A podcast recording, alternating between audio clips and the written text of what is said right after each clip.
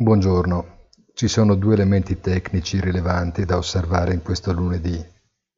L'indice Standard Poor's 500, che può essere bene considerato come l'immagine fedele di Wall Street, dopo il forte recupero della scorsa settimana è arrivato a toccare una forte linea di resistenza.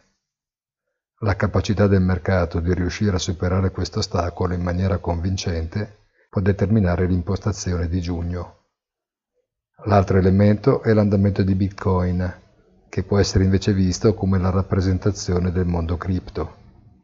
La regina delle criptovalute si è invece appoggiata su una fortissima linea di supporto.